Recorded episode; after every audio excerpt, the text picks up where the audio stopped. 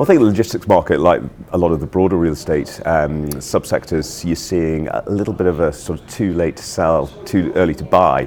And I think in the early part of 2023, we hope to see that settling. Certainly, we think there'll be opportunity. There's an enormous number of influencing factors. There's the cost of debt, there's inflation, there's construction costs spiraling, there's the availability of um, good product. Um, and, and I think when you see that added together with obviously the cost of debt and the refinancing events which will happen. Um, I think that all of that will, will, will, throw into, um, into some more activity in the early to mid part of, of 2023. There certainly seems to be uh, you know, a good level of demand for good quality stock. Um, and I think that's underpinned by, in the logistics sector, still really strong um, occupier demand.